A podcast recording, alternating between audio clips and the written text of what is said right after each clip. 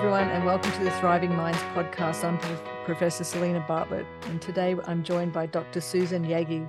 She's a professor in education and cognitive science at the University of California, Irvine. And we're really lucky today because she's going to share with us her latest citizen science project, which I hope you all would like to try. And uh, we're going to be talking a lot about brain training today and working memory and that how that helps you become more resilient and trying to introduce some of that. So thank you suzanne for joining us today. Uh, thanks for having me selena uh, i'm as selena said i'm a professor at uc irvine where i'm directing the working memory and plasticity lab. And uh, in my lab we study how people learn. And uh, within that space i'm particularly interested to understand how and why people learn differently and there we look at the role of uh, people's environments, their education, and intellectual engagement, and how that shapes uh, learning and brain development. And most importantly, we focus on what we can do to help people learn better and reach their potential. And to do this, my team and I have been creating and testing apps and games to assess and promote learning across the lifespan, all the way from little kids to older adults.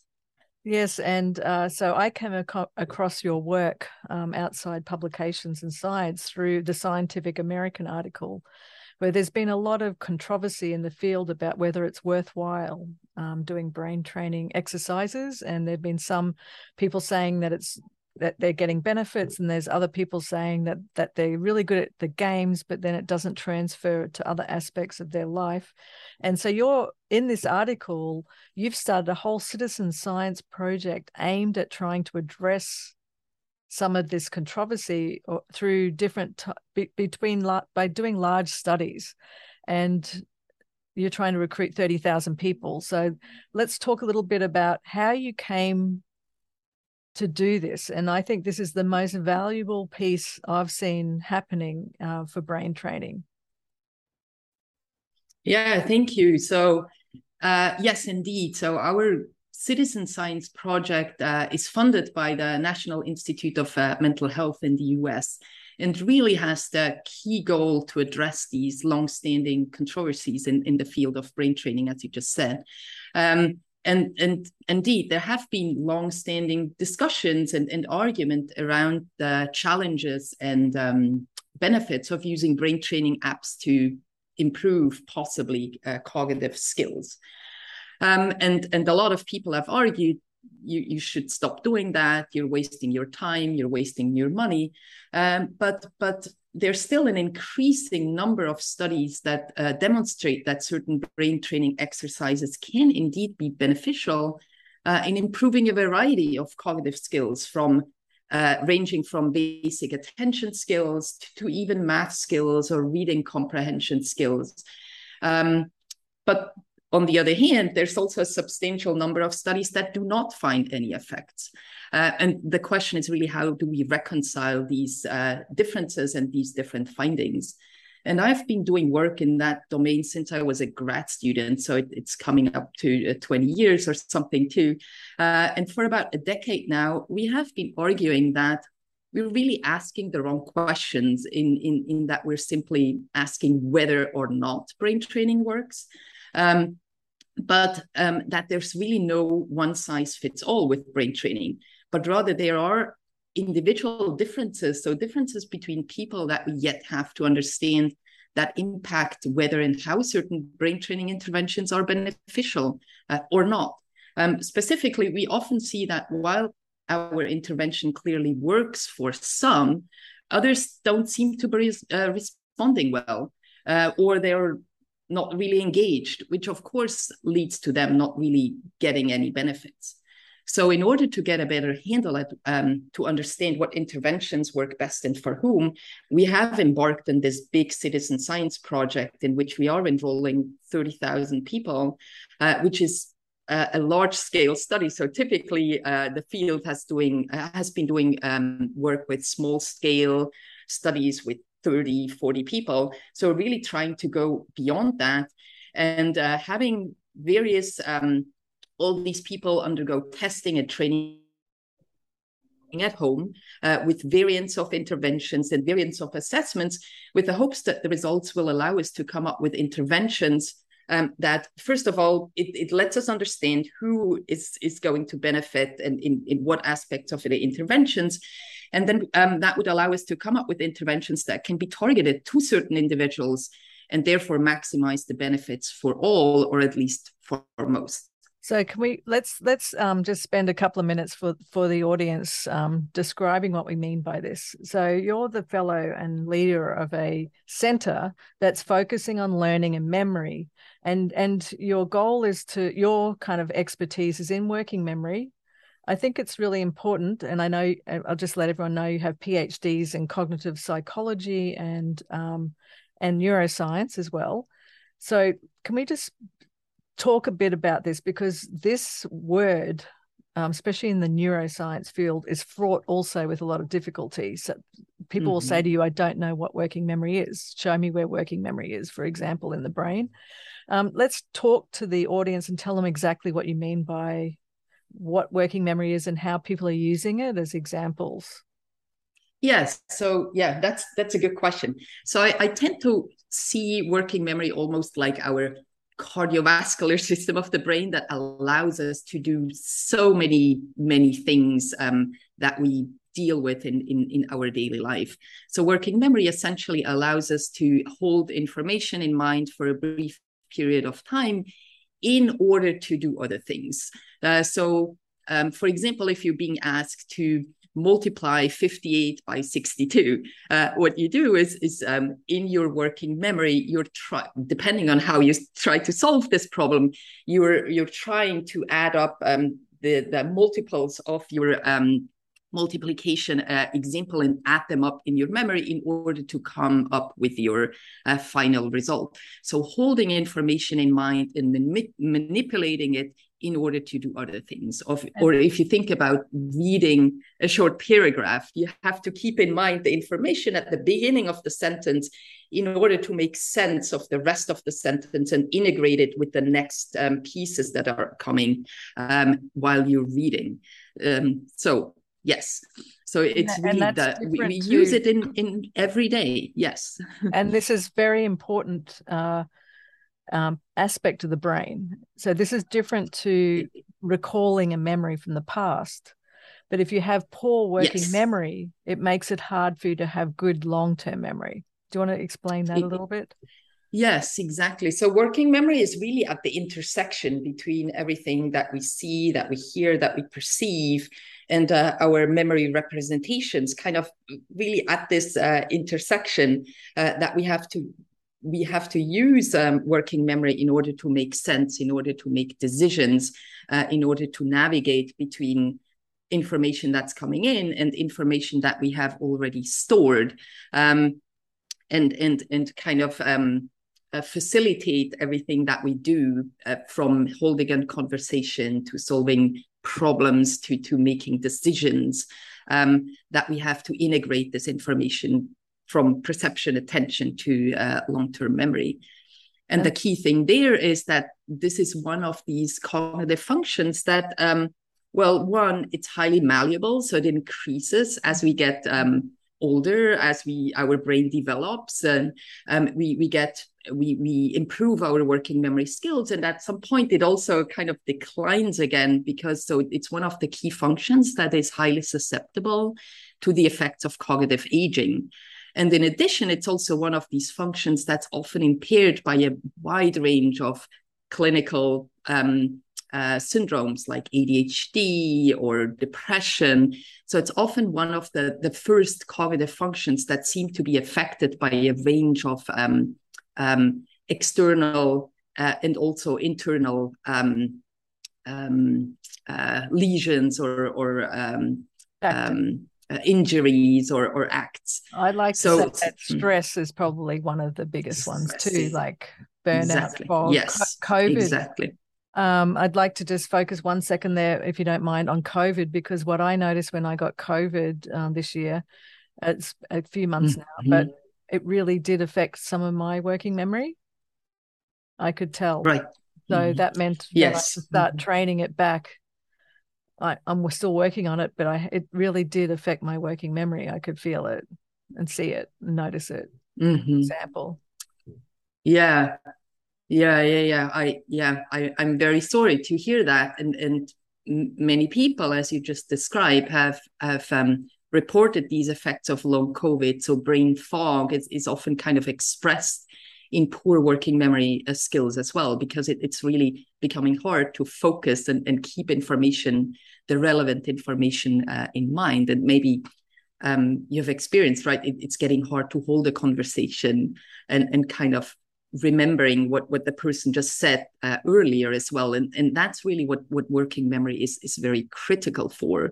And and it, it's at the front and center of uh, anything cognitive uh, that we do. So so working memory helps you with with a lot of different uh, cognitive functions and that's why it's so important to have means that um, help you foster and maintain um, these working memory skills by for example by cognitive training um, which is the focus of my my work that i do Yes. So so that's a nice segue to this uh, next point, and this is the point that I find is missing a lot. Um, is that just like you go to the gym to tone your arms, this part Mhm. of the brain can be trained too, like a muscle, and that's what you mean by brain training for people that Right. aren't aware.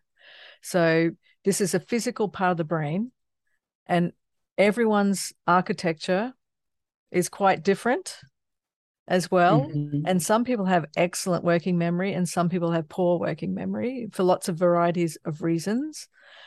But there's no Mhm. reason that you can find right now, except for maybe some genetics and some architectural pieces that are missing, that you can't move your current working memory to a, a better level. That's what you're saying, right? mm-hmm. Yeah, exactly. So I think that the the public and scientists they really increasingly uh, recognize that our brains and our working memory, in particular, are malleable, and that there's evidence for brain plasticity and and your possibility to increase working memory even at very old age. As you said so even though that some people clearly do have um, challenges and deficits in working memory there are ways you can train and practice your working memory skills and that hopefully that will help them to also get better in other skills that rely on this uh, functioning of, of the working memory um, uh, specifically. So and i also think that that most people would agree that there's a need to better understand the ingredients, the relevant ingredients of an intervention that targets working memory skills. So, for example, how long should you train?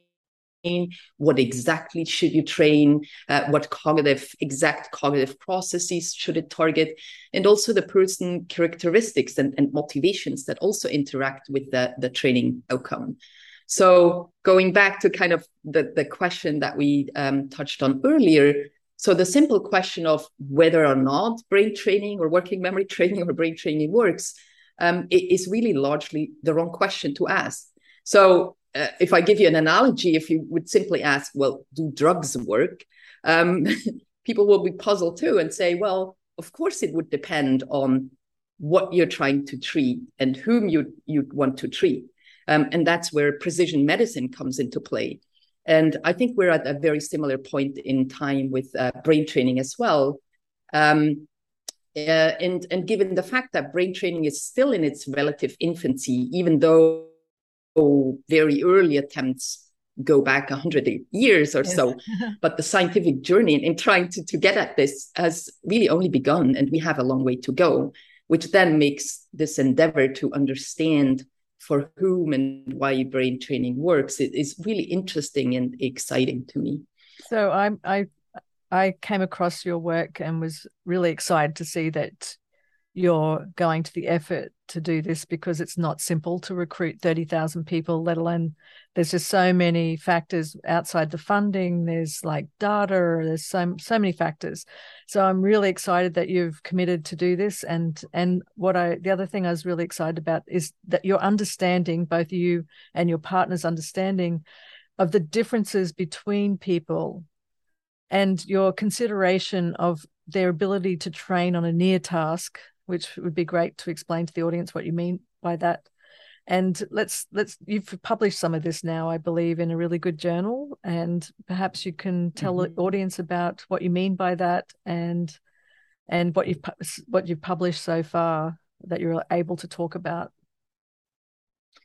right right so what we typically see when people are uh, um, engaging in, in brain training or working memory training work is uh, that they are better at getting better at the task that they're training on. So it's um, like when you're taking up running, for example, you're getting faster, you're getting uh, better at running, and um, you the the question is really whether that running also makes you a better swimmer, let's say, or a mountain climber. And if so, we could then say that your running skills, your improved running skills, they generalize or transfer to these other domains. So in training, that that that's in brain training, that's really what we're interested in. So does improving these very specific skills that we're targeting with brain training, does these improvements generalize or transfer to these other skills or domains that are different from the training task? So again, if we're training on a working memory, app on a working memory training game. So we're, we're getting better at holding pieces of information in mind for a brief period of time. Does that help me to solve math problems, for example, or making better decisions as I'm, I'm trying to uh, decide between different options or between different problems that I have to solve? So that's really the, the kind of the key outcome that many people have become uh, interested in to test and see whether we can get these far transfer effects that go beyond the trained skills. And uh, in that new paper that you mentioned uh, before, that we have just published in Nature Human Behavior, uh, we trained a large um, uh, number of participants on um, a working memory training. And we tested whether and how much people might improve in, in a problem solving task, in a matrix reasoning task, in which they had to uh, select um, uh, solve certain logic problems that are very different from the task that they have uh, trained on. And what we saw there is that the more that individuals improve in the trained tasks, so so the better they they uh, do the training, that the more improvements they show in this task, the more transfer and the more benefits they get in this uh, reasoning task uh, later on. Uh, so in these tasks that were not part of the training. So in other words, so we, we have been uh, able to show that it's really critical for folks to improve the skills that they're training on. So they have to improve in the trained task itself and learn in order to apply their newly applied skills to other settings. So that's the really critical piece. So it doesn't really just magically appear um, these far transfer effects, but but they really are essentially depending on how much you actually improve in the training. Um, so and then at the same time, almost like learning to learn, isn't it? And and feeling the the power of uh, doing that in a in a sense. Yes, I mean? it's like yeah. developing a mm-hmm. set of resilience around. Oh well, maybe I can learn this after all. Yes, so this is a good uh, term, right? So my colleagues at the University of Geneva in Wisconsin, Daphne Bavelier and Shawn Green, they talk about this learning to learn concept, right? So learn how to deal with the new situation and to deal with the, the training task that will help you to learn new skills. And uh, I think this is, is really one of the, the points that probably drive some of these uh, transfer effects. Um, but then what, what's critical also to recognize is still, and we touched about uh, on this a little bit earlier, clearly not everyone succeeds in getting better at this training task, uh, which is really what we're trying to focus on right now. So trying to understand um, who is struggling with this uh, very specific learning. And then more importantly, so what can we do to help those who struggle with the training in order to also provide them with the opportunity to benefit. Yeah, so my interest in that because I signed up to the project, obviously, because I'm one, I'm definitely one of your citizens, and great, uh, yeah, and uh, t- really, really interested in this concept that, uh, and I agree that people have been asking the wrong question, and I knew that a long time ago when I was developing drugs too, because you know they're now shown that serotonin has nothing to do with depression, So all those right, antidepressants, for example, that people are taking are mainly placebo effects. May, mm-hmm. Maybe we don't know exactly, but um, mm-hmm, mm-hmm. But when it comes to the brain, and when you've studied it for a long time, you understand one, its plasticity, but you also understand the individual differences between people and their capacities. It's like no wonder there's no way you could group people into two groups.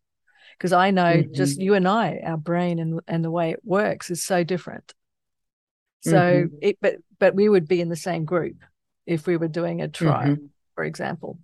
So uh, what I've noticed um, just from a short amount of training myself, and this is, and you can't do n equals one, but you can observe things, is the ability to be more curious about your capacity to be able to be better at something that you didn't think you could ever do. So ma- instead of already shutting down, saying, no, I can't do that, mm-hmm. I, you start to see a change in your mindset about what you can maybe do if you try harder. If you know what I mean? Like, mm-hmm and yes. and I mean Carol Dweck talks about this in her growth mindset, for example, but I like it from a mm-hmm. neuroscience perspective where training it like a muscle rather than mm-hmm. thinking about the willpower of having to do something that you need to train.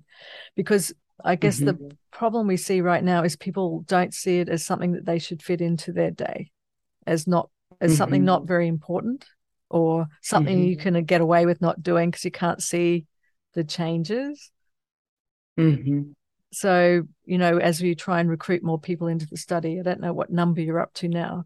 Um, but this is the hurdle that we have to, you know, help people get over to as as like they're really willing to go to the gym to train with protein and their muscles in their body. Mm-hmm. How do we mm-hmm. help people see that this is also beneficial for their body, but for their life um, in terms of building mm-hmm. that brain muscle? Yeah, so you, you touched on quite a few very important pieces. So I want to go back and talk a little bit about the mindset too. So I think your mindset and, and your willingness to engage is a very critical piece, right? That that even gets people to, let's say, sign up for a, a brain training um, study or or just to to um, keep challenging yourself intellectually in your daily life. So this is very hard, right? So it, it is hard work. Um, but at the same time, if you keep trying, if you if you challenge yourself, um, you will see, just as in physical exercise, you are getting better at things. And this realization then I think goes hand in hand in, in your uh, what Carol Dweck, as you just said, um, describes as, as mindset, your, your realization that yes, your brain is actually malleable, your working memory, your elect- intellectual skills um, uh, are um, responsive to to these changes and that as you're persisting and as you're trying you you are getting better.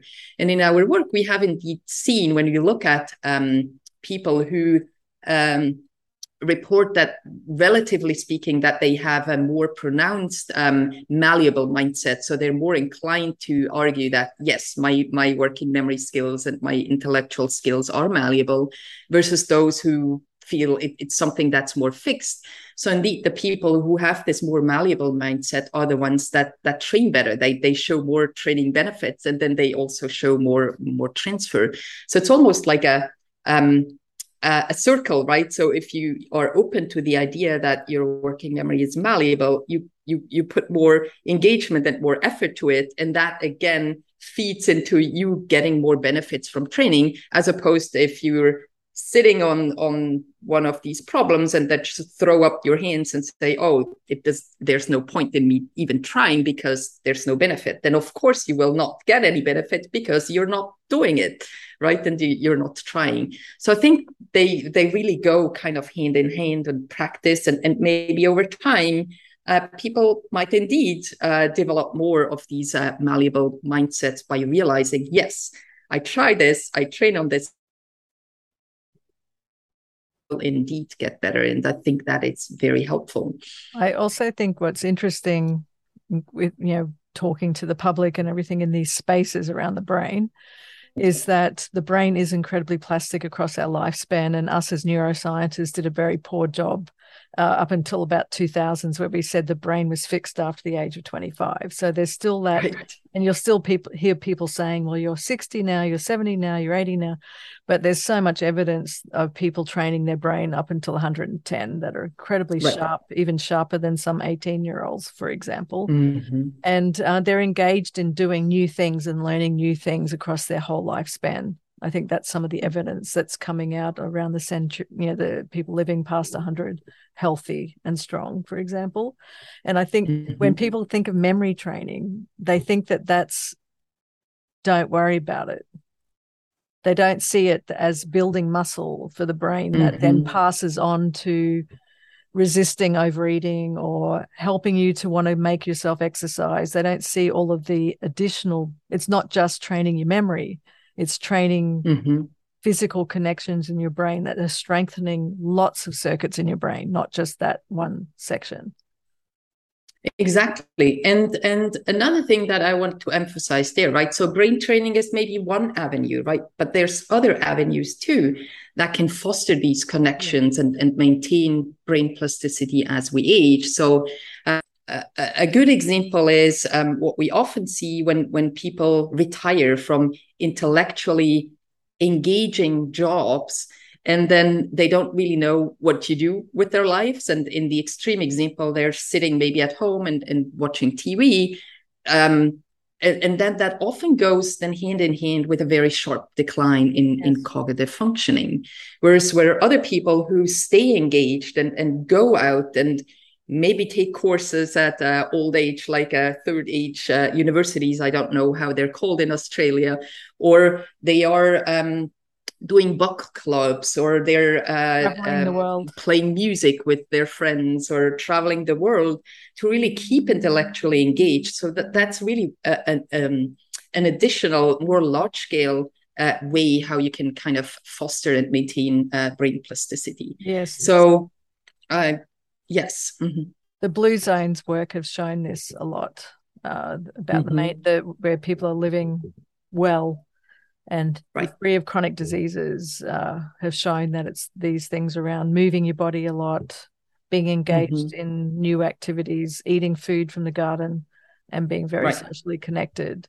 And so you can do brain training, but it's not enough just to sit on a computer and do brain training and not then be exactly. engaged socially. This is the thing you've got to transfer the gains you're making into the real life, right? Because you need your body moving mm-hmm. so the brain and the body stay yes. connected. It's mm-hmm. a holistic thing. We're not just saying this is enough. We're just saying this is an aspect of something that allows you to see that you can expand the power of your brain.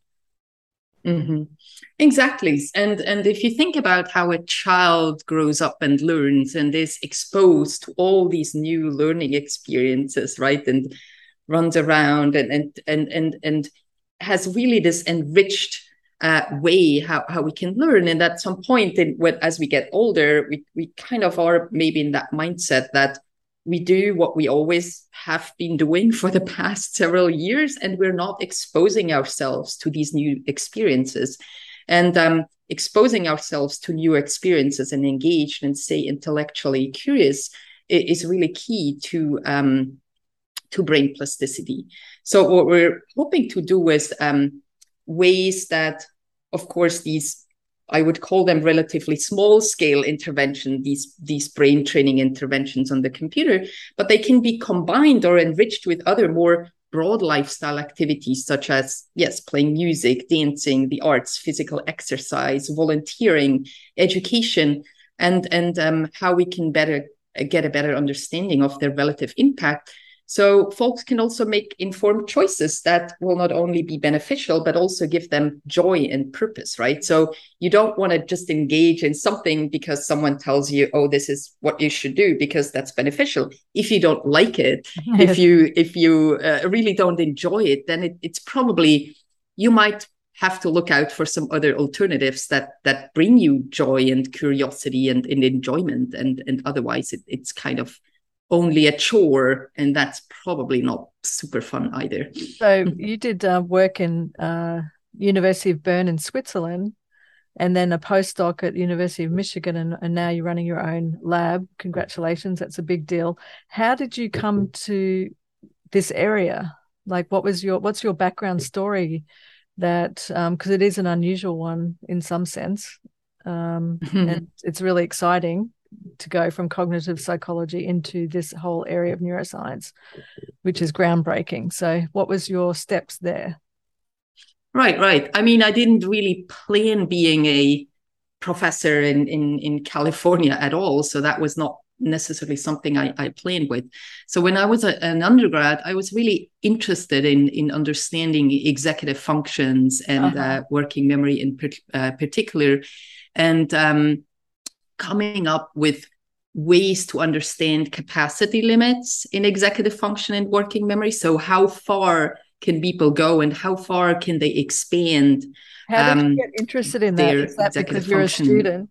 Is that because you're a student? Um, I was a student. I was reading papers or chapters, and I just found this super interesting. Right. Um, just in, in general, that the domain of executive function and cognitive psychology. And I did an exchange at the University of Edinburgh in uh, in Scotland, yeah. where I took some classes in individual differences with Ian Deary, who is a um, uh, has done a lot of work in in trying to understand individual differences and also look at um, lifespan uh, or lifestyle experiences in in how that can benefit uh, brain health. And I, I, got really curious in in kind of understanding. Um, first of all, capacity limits in executive function and working memory, and then in particularly, well, can we find ways to expand these cap- um, capacity limits and and if so how can we do that and how does that translate into the brain so how does it look at the brain level if we go beyond capacity limits and, and try to expand these uh, capacity limits. Did you try and then i yourself? Did you try anything yourself?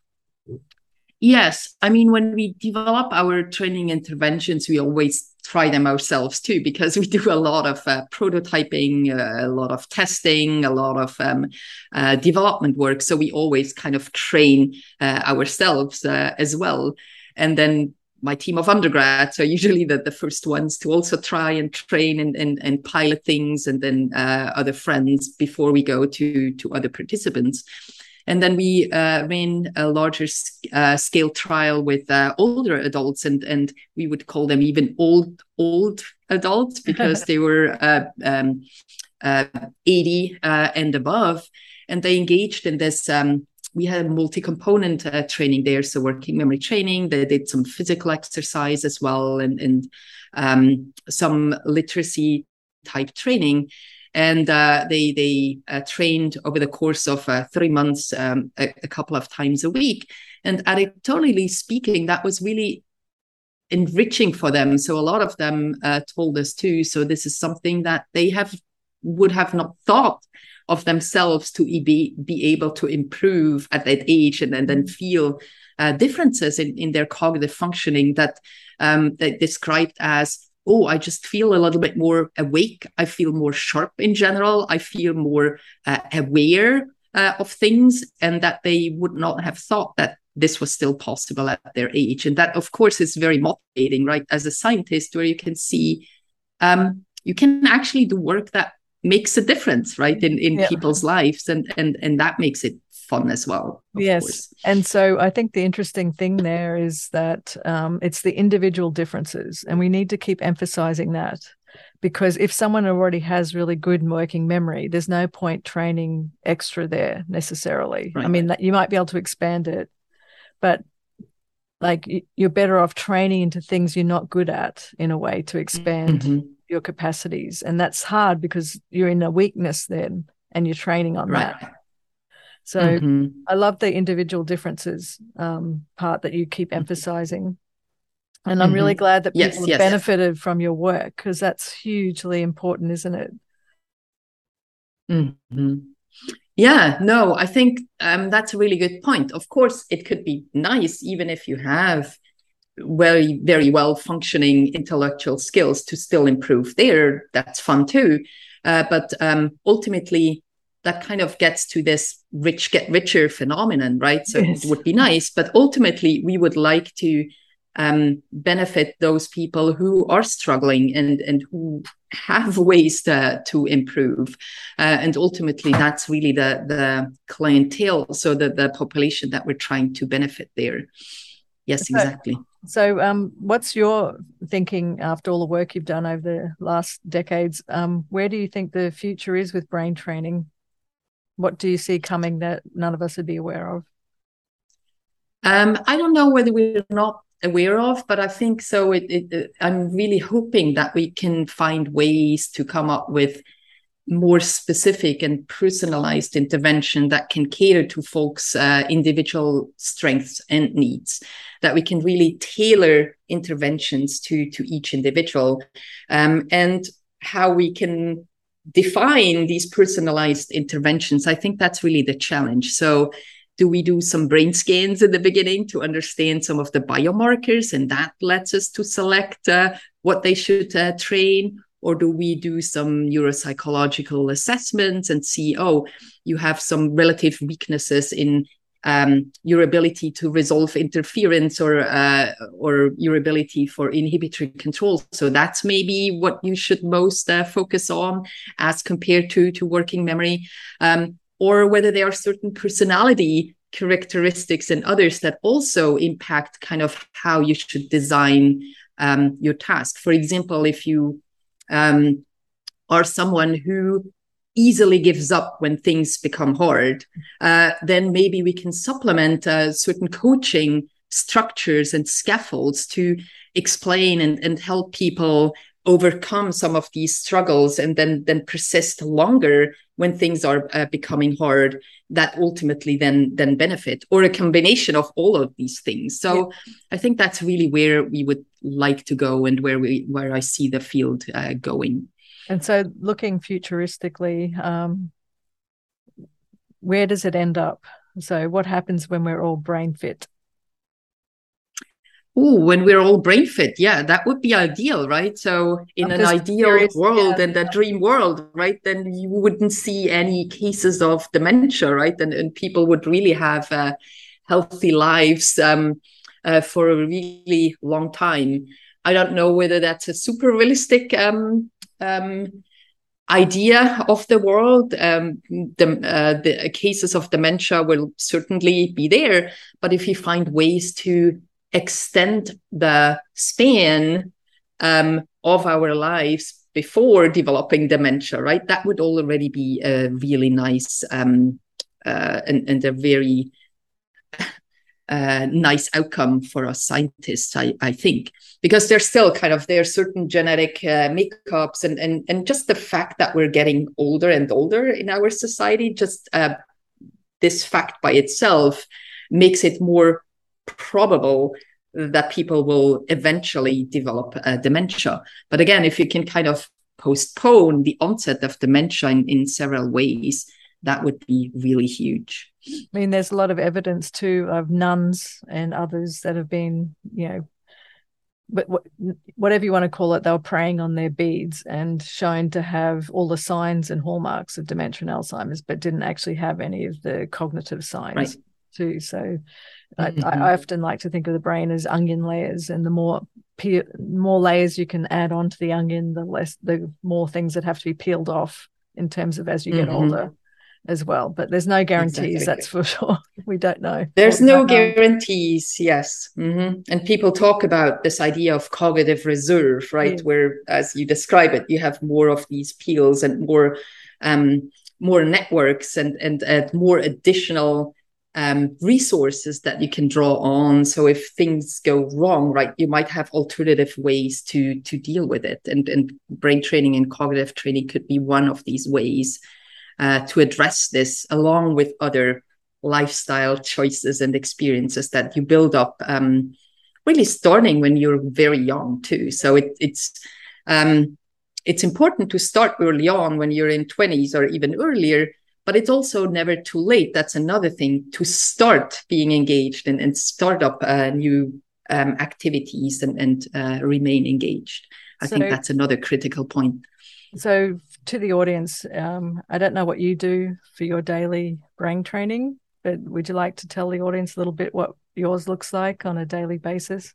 and how you think well, about it? Well, I'm, I'm, yeah. I mean, I'm, I'm a scientist, right? So I, I try to, to really be intellectually engaged, intellectually curious all day long. So I really, all day long, I, I um, am engaged in in problem solving and and thinking through um, uh, issues and, and and and trying to think through complex uh, problem. That's kind of my way uh, of brain training. Um, and um, I do other things like um, I play some games. I, I, try to also be engaged in um, in the arts or be outside and doing chores. So there are lots of different things that I do um, that I think are very beneficial for uh, my brain health and also um, things like uh, nu- nutrition, right? And, and, trying to get enough sleep to, to really have this holistic approach to kind of what what is um, being good for me and also what makes me feel good about myself and my my my uh, try to be happy and and try to be um, content with the things that I do. So a lot of uh, people would be interested, but you're a very successful woman woman in science, raised a lot of money for a huge project from the National Institutes of Health. That's really not easy to do. So would you like to give some advice for women that want to become scientists um, or uh, business people? Uh, some advice that you'd like to give them, how they can be successful? Yeah, I mean, uh, it, it's hard to give very concrete kind of like a recipe. Here is what you do, and then you would be successful. But I think one of the key things, nonetheless, is that you have to find a topic or a profession that that piques your curiosity and passion. So really, something that keeps you going and that makes you want to spend time and work on a problem and keep asking questions. I think that's a very important part. So you don't want to stop and okay, now I'm done. I can move on to something else, but something that that um, lets you keep asking question and ideally find something that not only challenge you uh, challenges you in that um, sense, but also something that you like to engage in. Um, so in that sense, be open for new experiences. I think that's another key thing, and probably don't plan too much. As I was saying earlier, right? I didn't plan to be in California and be a, a full professor. So the kind of that evolved uh, as time went on, and and I was open to move right from Switzerland to the States, uh, which for a long time I said, well, there's no way I would move to the United States. I, I wouldn't know what to do there. And here I am. Uh, many years later, I'm still there and, and have my own lab. So so don't take yourself too seriously either, right? So be open for these new experiences. So, and I think from a cognitive health perspective, going back to that again, so such activities and, and engagements do not only promote your intellectual growth, but they will contribute to your cognitive health more broadly speaking, but also then to your well-being and quality of life um, across the lifespan. That's a great. So answer. having a purpose, I think. That's yeah. a great answer. Um, so, how can uh, the citizens listening to the podcast and and the column, how can they access? How can they join your project? Yes, so I'm hoping there will be a link where people can sign up, but um, uh, to our citizen science fair project. Um, but we also have a tiny URL, uh, tinyurl.com slash UCI brain train. Um, so that's a way uh, they can find the sign up form and uh, sign on uh, in, in doing their brain training exercises. And they would um, uh, they will get more uh, information about how it's exactly structured, but typically it's uh, between three weeks and, and four weeks where people engage in uh, first doing some assessments and then engaging in these um, brain training exercises over the course of a couple of weeks, followed then again by assessments. And uh, hopefully they will have fun uh, and learn something from it and, and, um, uh, get engaged and, and realize yes they can improve their working memory and attention skills that way yes and i'll put a link to to for people to access from the podcast as well but Fantastic. I think thank you. When people contribute to this project, which is going to be 30,000 people over time, not only will it end up in publications, but also help other people um, the, in the yes. future too, as we try and improve all of the ways that we understand how the brain can thrive over time. Precisely. Yes.